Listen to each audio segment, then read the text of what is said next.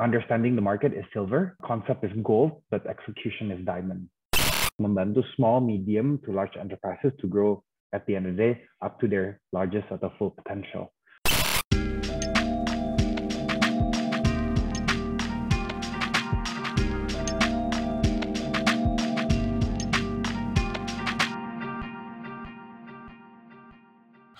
Sobat Baper Beijing, selamat datang di podcast Baper Beijing episode ke-22 yang berjudul Everything Can Be a Business, a collaboration with co-founder and chief commercial officer of Yami Corp, Kak Marbio Suntanu. Perkenalkan, saya Angelika yang akan menemani kalian sebagai host pada episode ke-22 ini. Pada episode kali ini, saya akan ditemani oleh narasumber kita yang luar biasa, Kak Marbio Suntanu. Langsung saja kita sambut Kak Mario Suntanu. Halo Kak, apa kabarnya nih? Boleh dong perkenalkan diri terlebih dahulu kepada para pendengar podcast Baper Beijing. Silahkan Kak. Okay, so yeah, hi semua. So my name is Marbio. I'm co-founder and as mentioned, uh, CCO of Yami Corp. Hari ini kita lebih known as a cloud kitchen uh, as a cloud kitchen business model. Tapi sebenarnya we started our business way back. the cloud kitchen model was a boom in 2020. We started in 2019, but the company is actually, it has been going on since 2016. Some of our products uh, are food facility management, di mana kita kerja sama-sama corporation, sama hotel untuk jalanin mereka punya facility makanan. Kita juga cafe operator for some of actually um, uh, big corporations like Huawei and uh, JDID and the other bunch uh, from China even. Terus we the other product would be Cloud Kitchen and the last one that I want to share is a back-end F&B business platform called Yummy Shop yang tujuannya itu untuk ngebantu semua orang yang masuk ke F&B banyak banget orang yang nggak ngerti hitungannya yang benar harusnya gimana gitu ya. Uh, terus what is necessary buat mereka bisa listing ke delivery platform, dan bagaimana cara membayar pajak yang baik dan benar, bahkan sampai hitungan dan pengaturan FIFO, which is first in, first out uh, product gitu. So that's a quick understanding about what we do. Oke, berarti bisnis Yami Corp ini berdiri sejak 2016 dan memang sebuah perusahaan yang uh, besar dan bergerak di bidang F&B. Oke, kalau boleh tahu nih Kak, apa sih latar belakang kakak mendirikan Yami Corp ini sendiri? Oke, okay, jadi kembali lagi nih, Yami Corp tujuannya sebenarnya adalah untuk menjadi food solution company yang aim-nya atau tujuannya adalah to better the industry uh, secara standar atau secara problem gitu ya. Uh, visinya kita itu sebenarnya suatu hari makanan di Indonesia kalau kalian sadar dari Sabang sampai Merauke harganya beda-beda. So how do we make sure that it's equal? I think that would be one of our vision dan if possible malah kita make sure throughout the Indonesia harganya itu balance bukan hanya dari harga bahan dasar tapi juga harga makanan. The mission is really to become the industry aggregator atau penghubung atau LEM ya. Jadi LEM untuk membantu small, medium to large enterprises to grow at the end of the day up to their largest atau full potential. Uh, that's how we started. Wah, visi yang misi yang sangat benar-benar uh, bisa kita lihat ya, yang punya persiapan untuk membangun sebuah bisnis F&B. Oke kak, bagaimana sih awal Kamarbio ini bisa kepikiran untuk membuka bisnis cloud kitchen dan juga mengapa memilih usaha dalam bidang makanan bukan bidang usaha lainnya? Nah, di awal mulanya waktu berdiri di 2016, kita sadar banyak banget anti potential dari industrinya ya. Jadi banyak banget usaha-usaha yang addressing sebenarnya on the retail atau consumer market, tapi nggak banyak yang takes care of the corporate atau the B2B needs. Our first product tadi adalah yang namanya Yummy Cater, itu adalah food facility management di mana kita bekerja sama dengan klien, kita ngertiin keperluannya mereka apa, eh, budgetnya mereka apa, dan berapa. Terus kita bantuin mereka nih, bangun kantin, bangun cafe, bangun white label service, eh, bahkan mereka punya satu produk yang mostly FMCG atau fast moving consumer goods bagaimana kita bisa translate menjadi konsep yang berbeda gitu. Dan kita bantu di uh, sisi corporate dan hospitality dan along the way kita came up with multiple different products based on not what we like bukan apa yang kita suka tapi sebenarnya based on what the market really needs Berarti memang ya, Yami Corp ini sangat mendahulukan kepentingan dari customer itu sendiri. Kita melihat apa sih yang customer inginkan. Wow, it's a very very good job. I think like bisnis itu memang bisa berkembang jikalau kita itu uh, put customer uh, at the first place. Benar nggak sih kak? Yes, yes, very very true. Mm-hmm. Oke, okay. but before that, hal apa saja sih yang harus diperhatikan sebelum mendirikan sebuah bisnis? Hal apa yang um, this is a lot to answer. Yeah, I think. Um, I think understanding the market is silver, concept is gold, but execution is diamond. That's what I feel. Jadi really understanding the risk, having the courage to admit that some of the projects might fail in the future, and having the heart to push through and solve the majority. It, it really is um, the answer to a lot of the majority of the problem in any business. That's what I believe. Yeah. Mm, I see um, oh, talking about businesses, opening a business pasti akan ada ups and down. So, yeah. pelajaran apa sih yang dapat kakak petik dalam mendirikan Yummy Corp ini sendiri? Like, uh, kalau misalnya ketika ups, what do you feel? And ketika downs, what do you feel? And how you uh, collab with it? Okay, firstly, I think to everybody, get your hands dirty. I think just if you if it's dirty, wash your hands, but get your hands dirty. I would say, yeah. Uh, there were times where I had to wake up at 3 a.m. to go to the kitchen. I had to sleep at 5 to launch a product the next day. Get there. So I would say keep hustling, and progress doesn't come overnight. It comes over time. Gitu ya. Uh, we shut down one of our large project, code name-nya Yummy Box. It's a app-based catering delivery app. Um, karena bisnisnya udah nggak mampu lagi dijalanin. And the learning is really is it's better for us to lose our finger than our limbs uh, than our arms, and then it's better to lose our arms than our limbs. Jadi harus berani ya, uh, bukan berarti kita launch sesuatu, it becomes our baby, and then kita stick to it even when we're losing. Kita justru harus manuver and figure out what is best for the industry and how we can help at the end of the day. Gitu. Okay, talking about uh, you said at you sleep like at 3 a.m. and you have to wake up at 5 a.m. to launch a product. Berarti benar-benar ya dalam membuka sebuah bisnis itu memang bukan dalam like a snap. You have to like prepare for such a long time. Benar-benar harus dipikirkan mateng-mateng nih dari launch a product. But uh, what do you think about a product becoming a baby? How would you like see to it, or how would you say like produk yang kakak launch itu bisa bermanfaat untuk masyarakat? Oh yeah, I think any business when we launch, it's our baby. Karena uh, it's progressing, right? Mulai dari kecil, mulai dari kita our first. Before launching a product atau a business, kan banyak preparation. Tapi pada saat kita launch our first sales, I think that that keeps you very happy. Tapi first sales is only one how do you make sure that you earn one dollar out of everybody? And then kalau you udah jual 100 juta ya berarti you punya 100 juta US dollar kasar ngomongnya gitu ya. So to keep it simple you can earn very little tapi if you sell a lot you're gonna have a lot. Um, and I would say at the end of the day one thing that is interesting adalah having different aspects of of views uh, getting the right people in in your company, getting the right partners, having different partners yang backgroundnya berbeda-beda, and that that solves a lot of your issue. Di Yummy, co-founder kita awalnya lima orang, tapi yang dari F&B sebenarnya cuma satu gitu. And that gives you very very different perspectives about a lot of things. Okay, talking about five co-founders from the Yummy Corp, kira-kira uh, kakak ada kepikiran atau rencana untuk membentangkan sayap ke negara lain, for example like European countries or maybe Amerika or even China? Um, I think that would be a blessing. Yeah, I think that ultimately itu tujuan semua orang ya. Suatu hari kita bisa keluar. Tapi I would say definitely what we need to do adalah we need to first win Indonesia karena kita sebenarnya adalah the central economy of uh, Southeast Asia itself. Yeah, other countries that might come would I would say would be Philippines and Vietnam.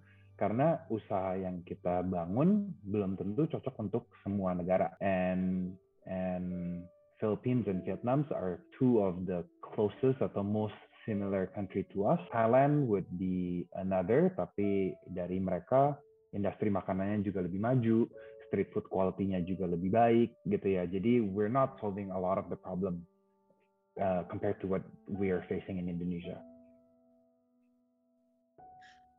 Okay. What is the first country you want to attach to? I would say Indonesia. Karena as we learned from two of the green giants, um, you know who green giants are. And one is the king of Indonesia, the other is king of uh, Southeast Asia. The king of Indonesia nggak berarti lebih kecil daripada the king of Southeast Asia. So I would say it's one way or the other. Either way, you're still gonna be you're still gonna end up happy with a huge, huge, huge company. Gitu ya. What about other companies, like other than Indonesia? Uh, other countries you're saying. I think um, what we're doing di China juga udah maju banget. I think China has the largest cloud kitchen, over 2,000 in total. Dan di Indonesia, I would say um, it should be less than 300, I would assume. Uh, we ourselves, we have we own about 100 locations, and the rest of the players own something like 15, uh, no more than 20 at the largest gitu ya. Jadi in total kalau digabung-gabung, I'm not expecting anything more than 300. Okay. Um, talking about businesses in Yummy Corporation, I heard that Yummy Corporation itu adalah bisnis keluarga. Benar nggak sih kak? That is so not true. Jadi uh, Yummy Corp is not a business family, uh, or it's not a family business. My brothers and I happen to work together, tapi kita banyak external partners, including our investors, including the people that I uh, that I found the business with. They're not my brothers. Gitu. Okay, but you caught them as a brothers. I mean like uh, during working we still professional as an individuals, tapi kalau misalnya sudah bekerja, kita telah harus profesional ya. Yeah, yeah, yeah. If they do bad, you still smack their head, of course. Hmm, but other than that, atau di luar dari pekerjaan, you you're just like brothers. Yes, yes. Uh, you don't talk a lot about work when you're in a family event, um, and in at work you don't talk about family. I think it's given gitu ya.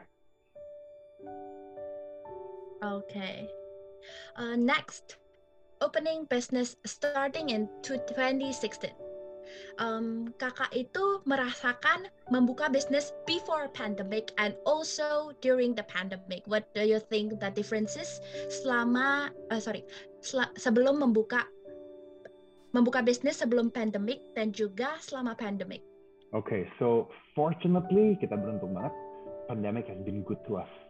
Um, in 2020 kita growth-nya 6x, and in 2021 we grow 6 more x. Uh, jadi we're actually 36 times larger than when we were in the early of 2020. Jadi um, that was that's an amazing. I think it's an amazing accomplishment through everybody.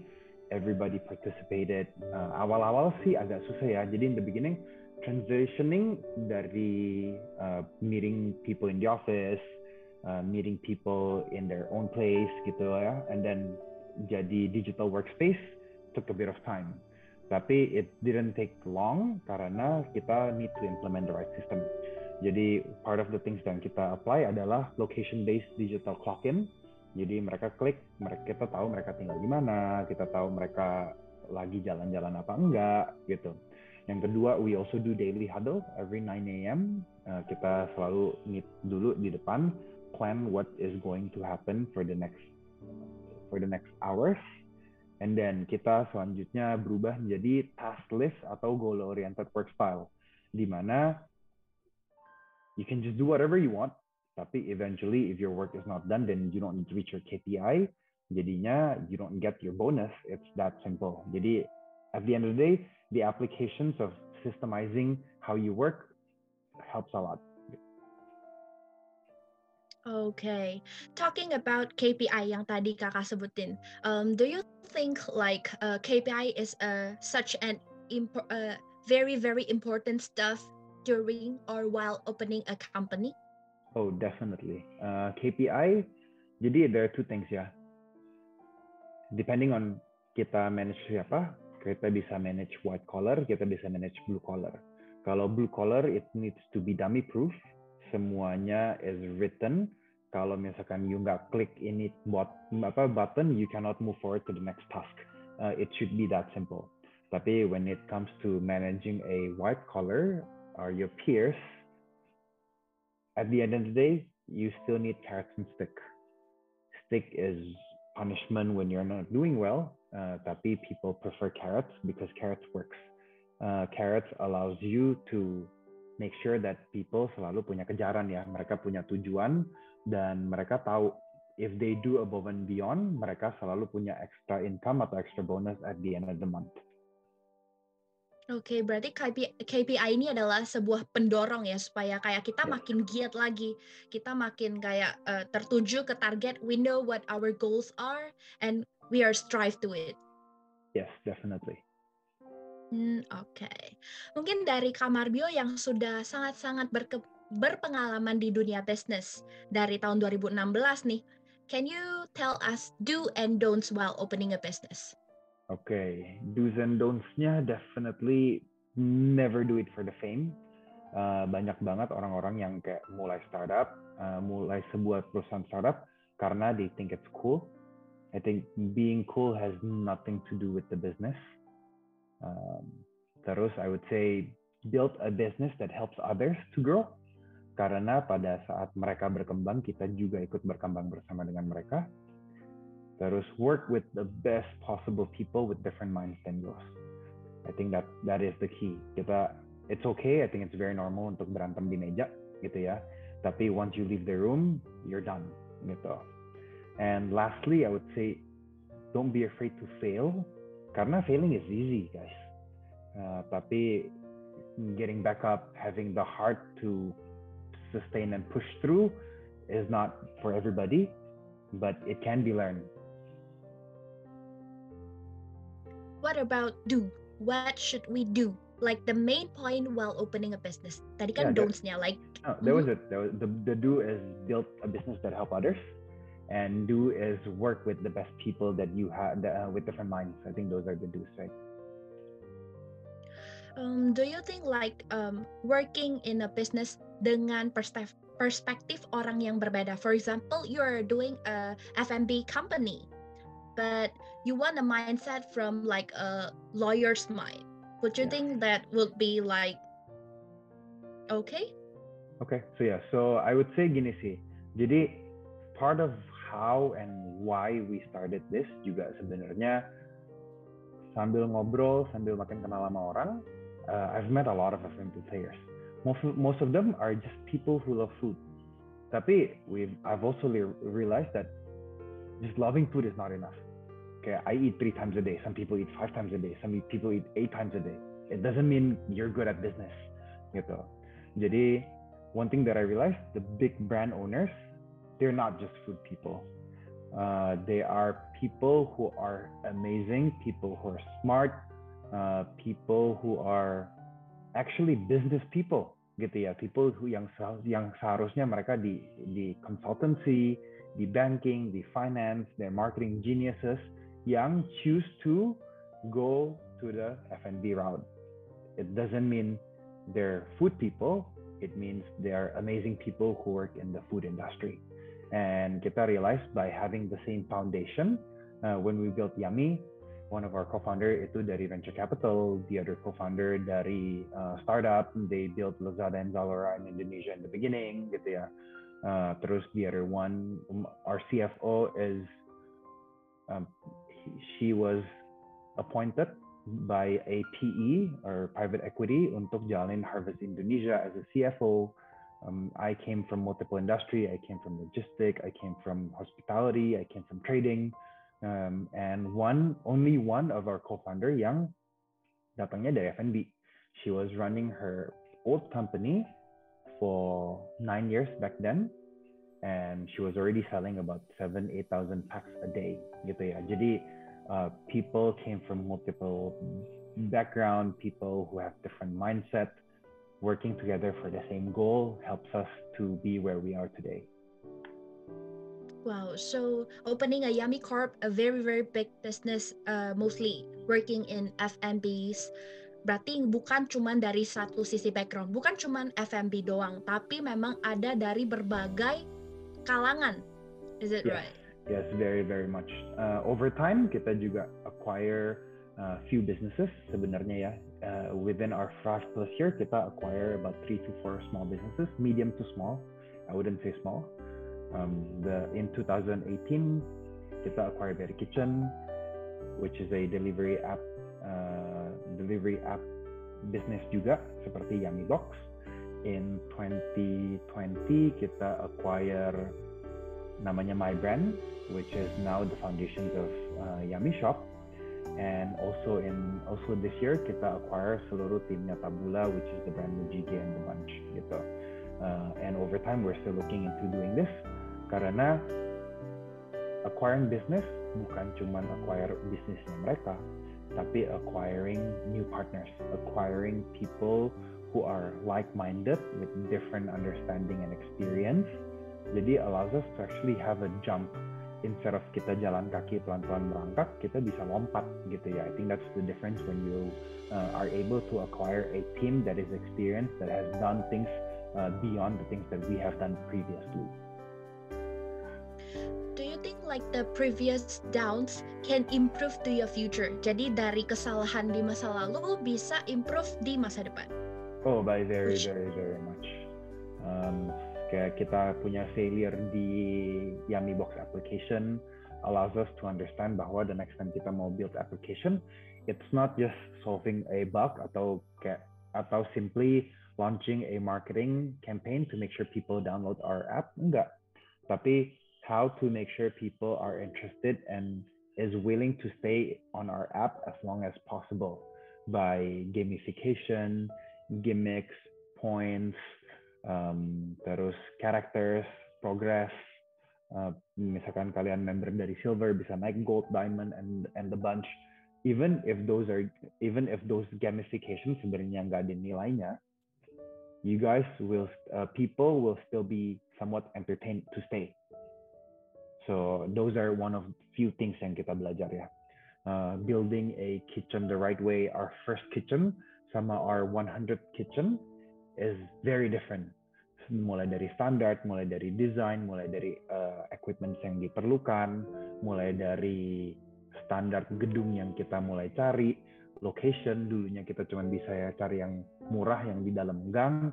Sekarang kita udah udah bisa raise fund, kita udah ngambil posisi jalan besar uh, dan lebih kelihatan contoh. Tapi also learning how to manage money is very very important karena kita punya progres ini kan you have misalkan you punya satu juta US dollar.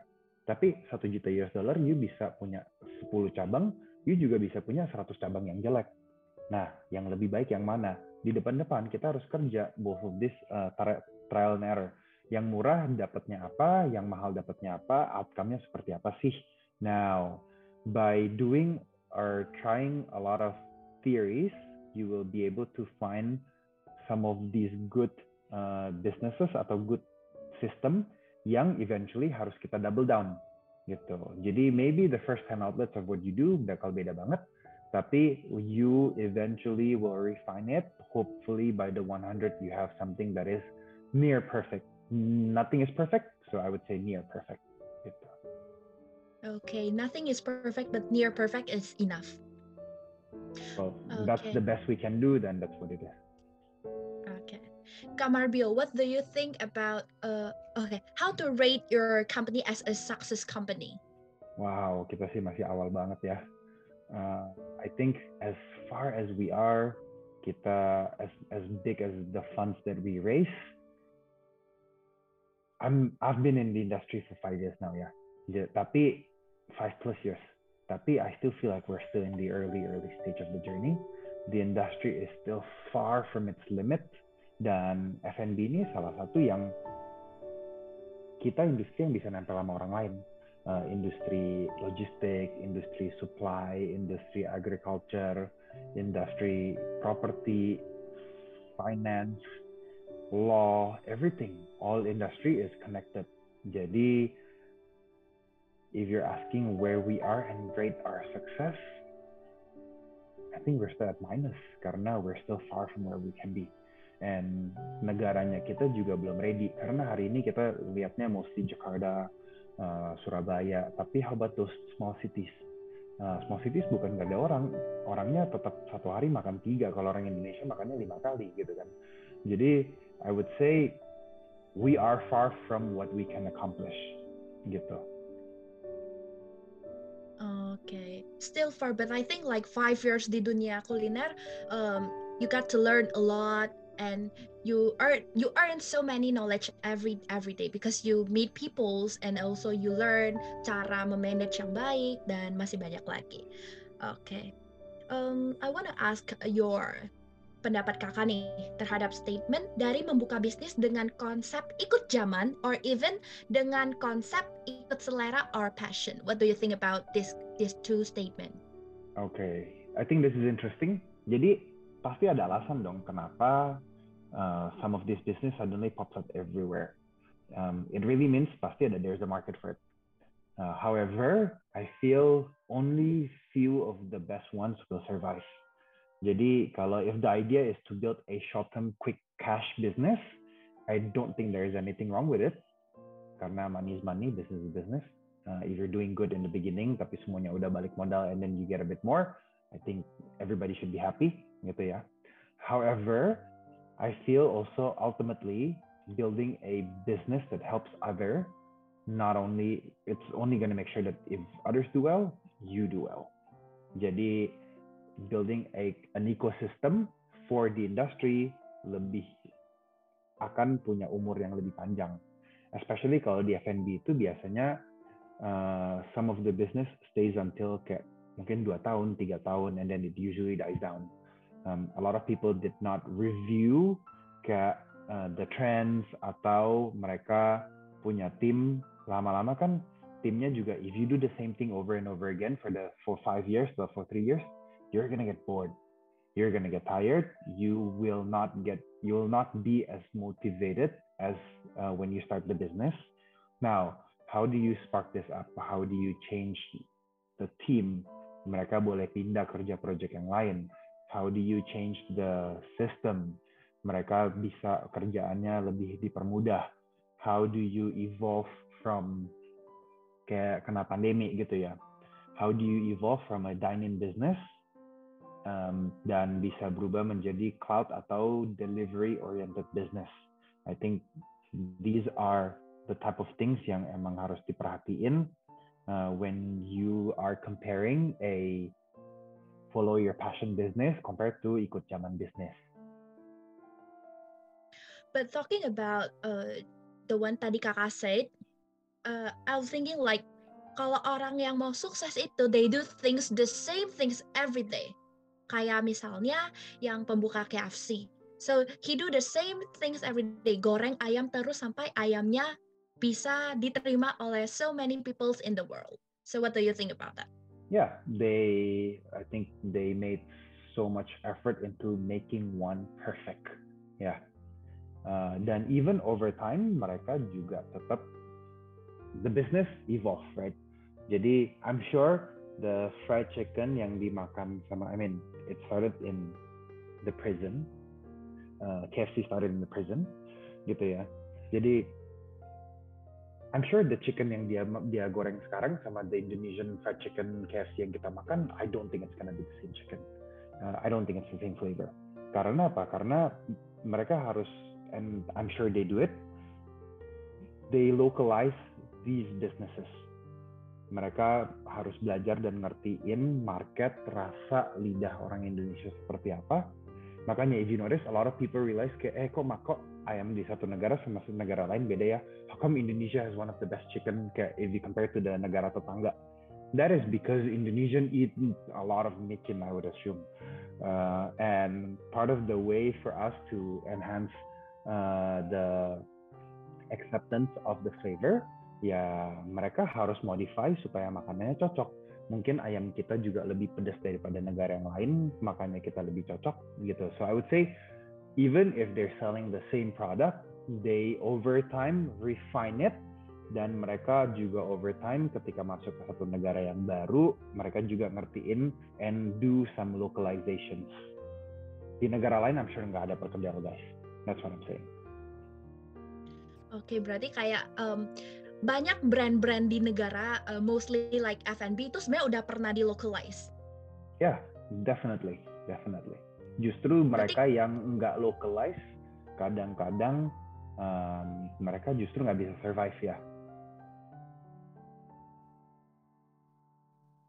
Berarti kalau misalnya nih ada yang pengen beli Yummy Corp and open in another countries, itu berarti mereka juga localize dengan penduduk sekitar. Let's say China. China itu tipe yang oily foods. Apalagi di kota Beijing. So, apakah kakak menerima they localize it uh, become an oily yeah. foods? Ya, yeah, karena um, what we do is we don't have our own brand kan. Jadi kita adalah perusahaan jasa sebenarnya kita perusahaan enabler dan platform di mana kita nggak punya brand sendiri kita jual melalui delivery platform kita bekerja sama dengan multiple brands hari ini we work with 70 over brands uh, in over 100 locations in five cities untuk bantu mereka buka atau become the extended operations from their brands di mana central kitchennya satu tapi mereka bisa punya 100 cabang karena mereka dibantu sama kita. Dan makanannya itu ujung-ujungnya ya makanan yang dicari Indonesia. Kita work by demand, not by supply. Jadi when we come into a different country, kita juga harus ngerti brand mana yang dari kota apa yang laku, yang bisa dipindah ke kota yang lain. But at the end of the day, it goes back to the demand atau the way people eat. okay, paham. Berarti look at the, the demand but not the supply. Correct. Karena supply will always be available when demand is there. Hmm, oke, okay. that's true, that's true. Agree banget dengan statement kakak yang satu itu. Selanjutnya nih kak, sebelum mendirikan Yummy Corp, pernahkah kakak terjun di bisnis lainnya? For example, maybe in law. Just now I heard that you have um, experience di hospitality. Nah, itu mungkin boleh kakak jelasin? Yep. Um, in I think 010 atau 011, I started my first business. It was a transmarine logistic company. Jadi what? Jadi itu basically a pickup truck di laut gitu ya. It's it's far from what I'm doing right now. Um, but what I got from there is the hustling mentality. Di mana a lot of people come to me and be like, oh, are you crazy? You're coming into F&B industry. It's very difficult. It's very tiring. Well, they have never done or ran a shipping company di mana you tinggalnya di hutan, you ter you travel for I've flown for I think two hours and then seven plus seven hours of travel plus two hours of boat plus another hour of uh, getting into the city gitu ya so total kayak belasan jam untuk nyampe di satu tempat and that's painful jadi coming to the office atau going to the kitchen keringetan is nothing compared to that that's what I believe yeah. so um, once I come into F&B, I feel like, oh, ini sih very, very comfortable compared to what I've done. Terus, um, I was in hospitality for five years.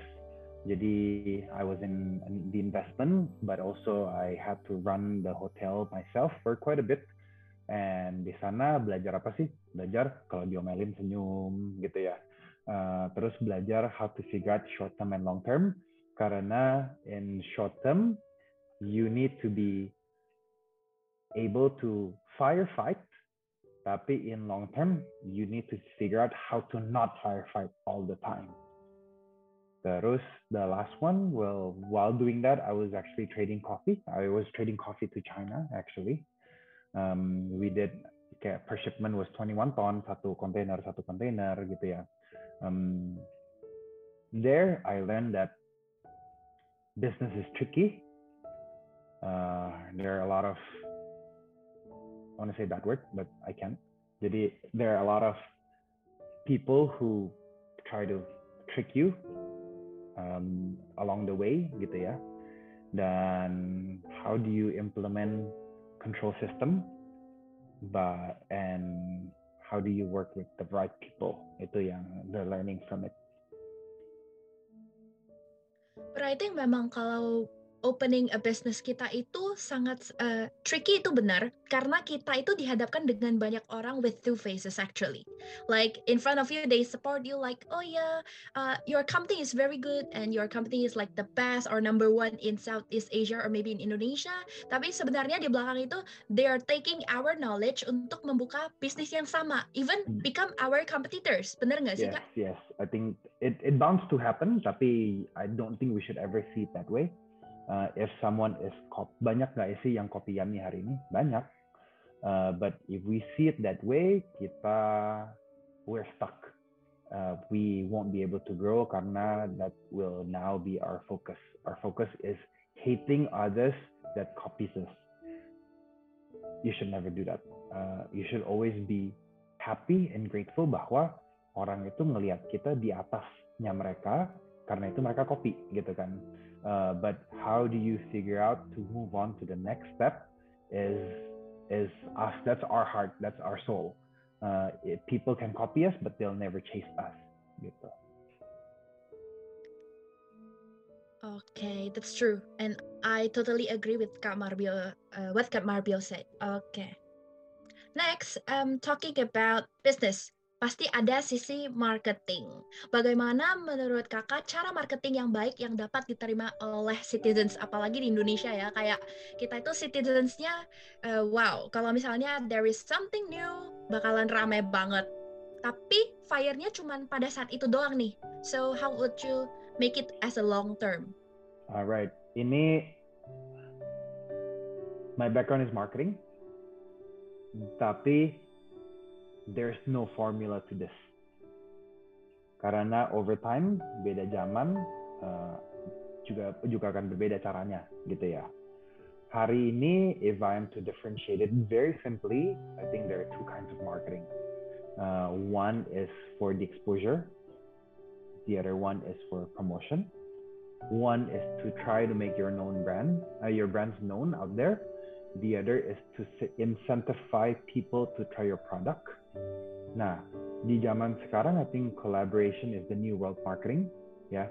uh, it allows you to stay relevant. It allows you to have the eyes.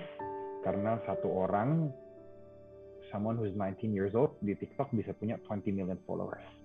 Gitu, which I think is amazing. I don't live in the same world. Um, I to, per today, I still think it's a big, big, big question mark, gitu ya. Uh, tapi regardless kita nggak bisa lari dari kenyataan that is the truth. Um, and another thing I think catching trends might actually be good karena there's no use in fighting the current. Kita lawan arus nggak nggak nolong sebenarnya ya. Unless kita punya brand ambassador yang tepat atau um, influence yang kuat yang bisa membantu kita menciptakan tren even then tren mungkin orang yang berusaha menciptakan tren seribu cuma satu yang jadi mungkin gitu ya. Jadi walaupun kita berusaha menciptakan tren kita sendiri jangan lupa untuk ikut what is happening. Right now for example croffle is everywhere. Kita nggak tahu croffle itu akan stay apa enggak tapi it doesn't mean you're you should be avoiding them. Uh, you should put them as part of mungkin nggak harus bangun bisnis croffle lagi gitu tapi kalau misalkan kalian yang punya cafe, punya uh, bakery, punya even coffee shop yang delivery gitu ya, uh, adding this specific very simple product to your business line atau to your product line helps because it is now a new revenue stream gitu.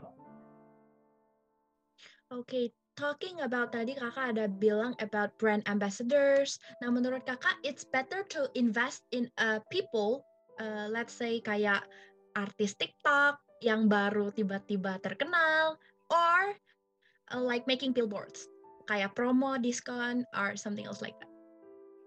Interesting. I think uh, billboards, if we're talking about digital billboards,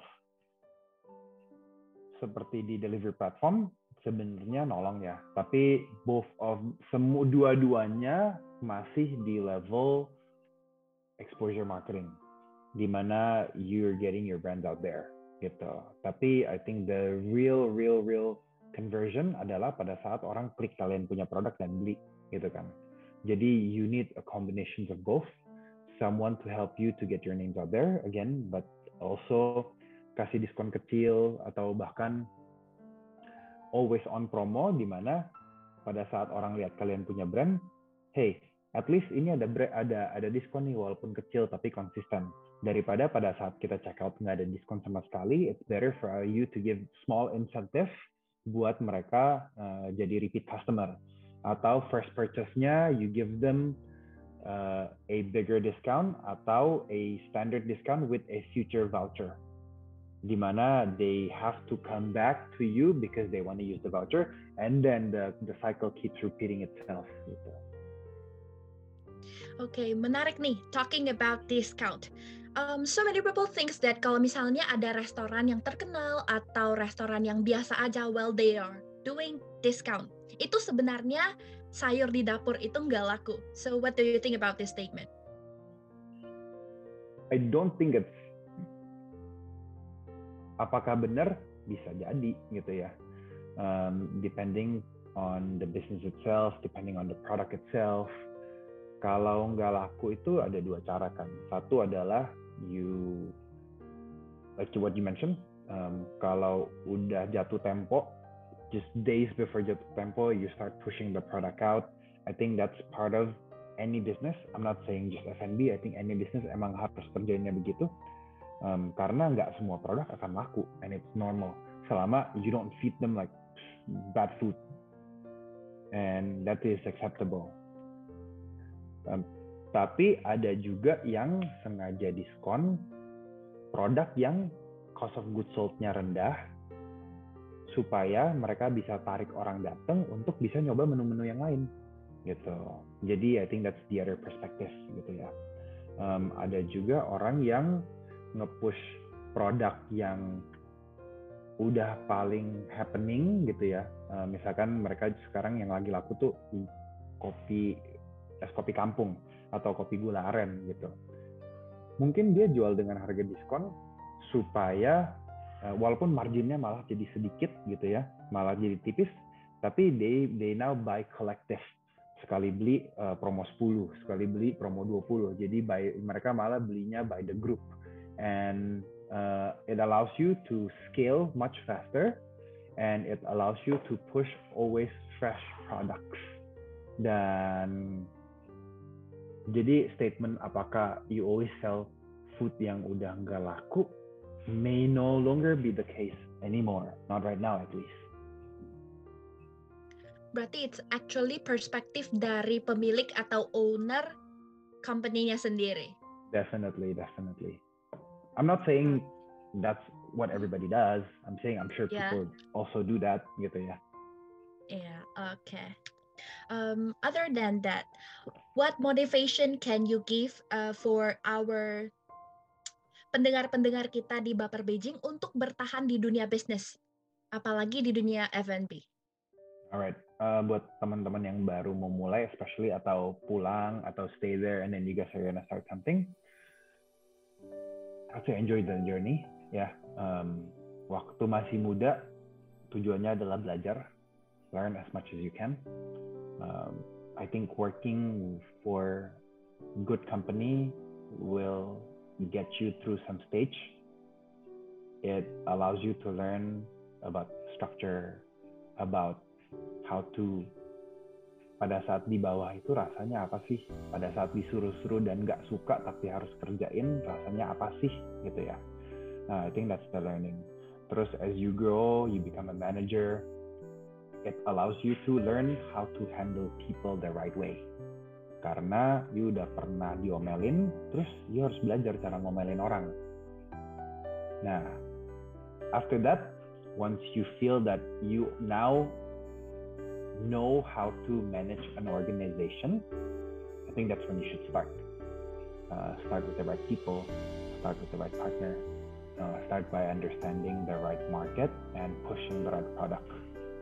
Uh, but also jangan lupa again as I mentioned earlier it's easy to fail ya karena competition banyak orang Indonesia especially yang uh, get the opportunity untuk sekolah di luar pulang. They're smarter. They I, I've met smarter younger people over time. Di, di Yami I think most of most of the people who work together with us they're in their 20s yeah early 20s even.